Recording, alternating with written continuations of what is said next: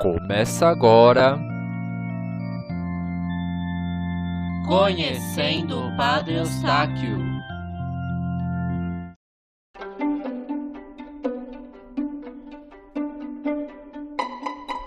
Olá, queridos ouvintes.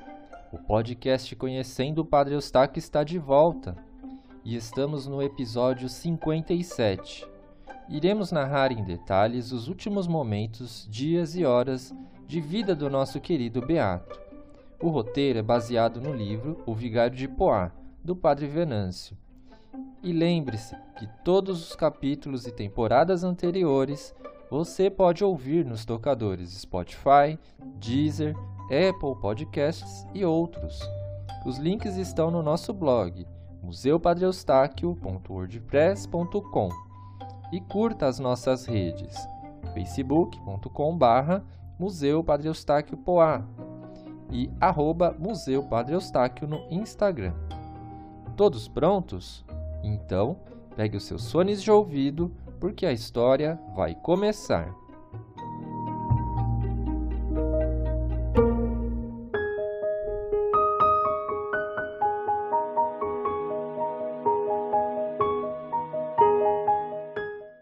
No episódio anterior, em seguida, começou a falar com o coadjutor das cenas de sua infância. Descreveu os lugares onde tinha patinado ou brincado. Recordou as peças teatrais em que tinha tomado parte. Falou dos parentes. Quando a guerra acabar, meus irmãos e sobrinhos vão descrever para mim, mas não terão mais resposta. Por fim, dormiu um pouco. Sono entrecordado por jaculatórias. Várias vezes olhava fixamente para um canto do leito.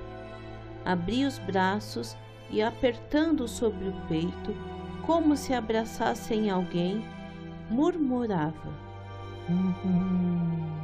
São José, saúde e paz. E como se perguntassem se queria alguma coisa, respondeu: Não, não, não, só estou fazendo uma meditação. Na manhã do dia 29, o estado de Padre Eustáquio era desesperador.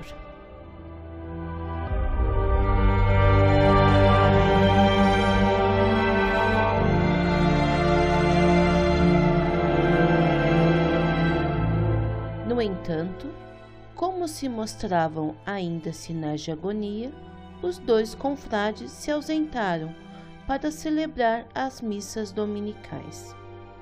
Informaram os fiéis do estado do seu querido vigário, pedindo orações especiais.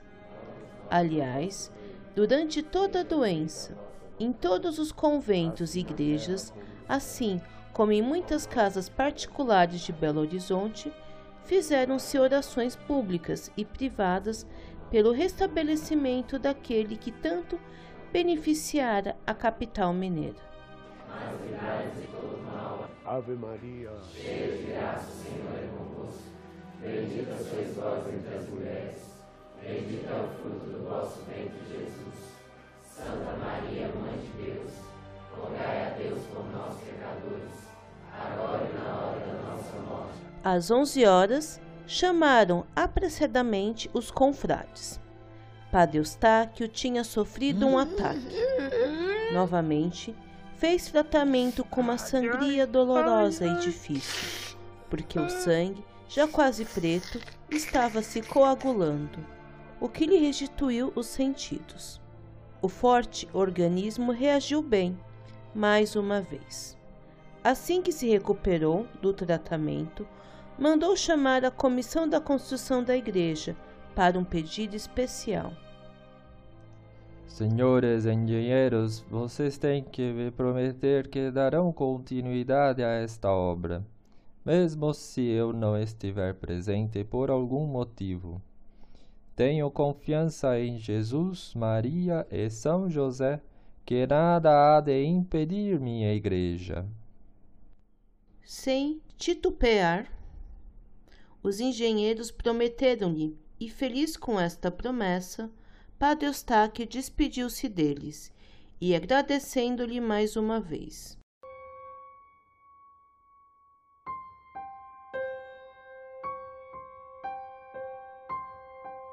No restante do dia, Eustáquio permaneceu impaciente. Perguntou frequentemente sobre Padre Gil, como se pressentisse seu fim. A morte está perto.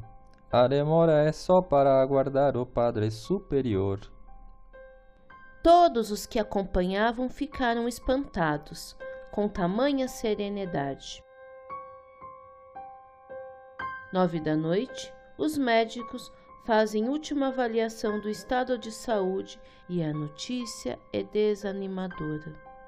Disseram que não alcançariam a manhã do dia seguinte. O vigário, porém, parecia conformado. Está bem, quero renovar meus votos religiosos.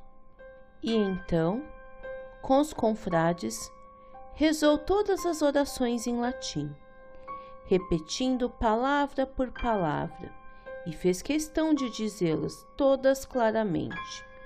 Quando o coadjutor se apressava um pouco ao pronunciar a fórmula dos votos, Padre Eustáquio o advertiu. Devagar, devagar, não posso seguir. Estou um pouco doente, sabe? Queria conscientemente consagrar uma última vez todo o seu ser aos sagrados corações de Jesus e de Maria, em cujo serviço jurava viver e morrer.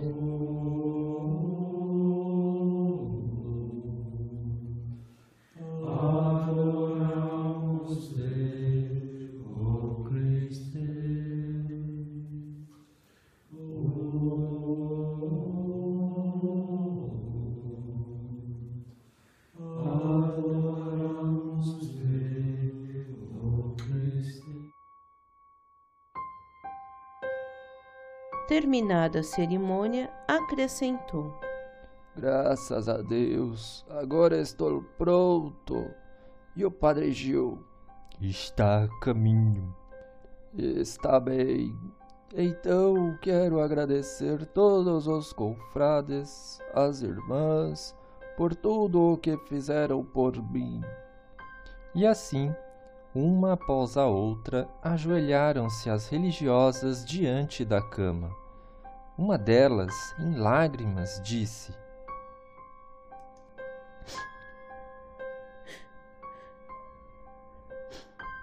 Dei-nos sua bênção e lembre-se de nós quando estiver junto de Deus.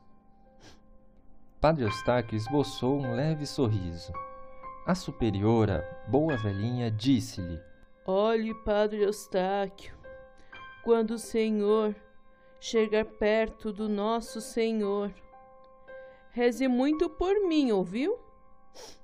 Para eu ter muito juízo. Este desejo, manifestado por uma senhora de 65 anos, provocou um sorriso ainda maior no rosto dolorido do doente. À meia-noite, recebeu mais uma vez o viático e aguardou sereno o fim que se aproximava. Às nove horas do dia 30, entrou em agonia, conservando, porém, a lucidez. Acompanhou com o olhar as orações e apenas perguntava: E o padre Dio? Parecia recusar a se despedir-se da vida sem ter visto seu superior e companheiro das primeiras lutas no Brasil. Finalmente, às dez e meia, chegou para alívio de todos que o acompanhavam. Entrando no quarto, Padre Eustáquio o reconheceu imediatamente. Quis levantar-se, mas em vão. Padre Gil, deu graças. Foi tudo o que conseguiu dizer. Em seguida, iniciou um movimento convulsivo no rosto, que reagiu para o corpo inteiro. E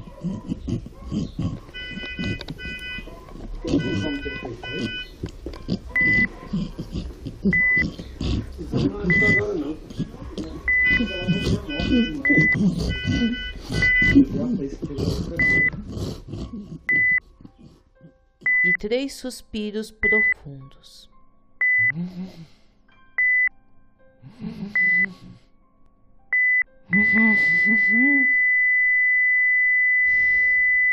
A alma de Padre Eustáquio, enfim, voara para Deus, a fim de receber o prêmio de seu incansável labor e da sua grande caridade.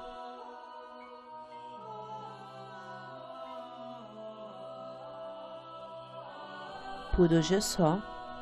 Até a próxima semana. Te suplicamos, Señor, que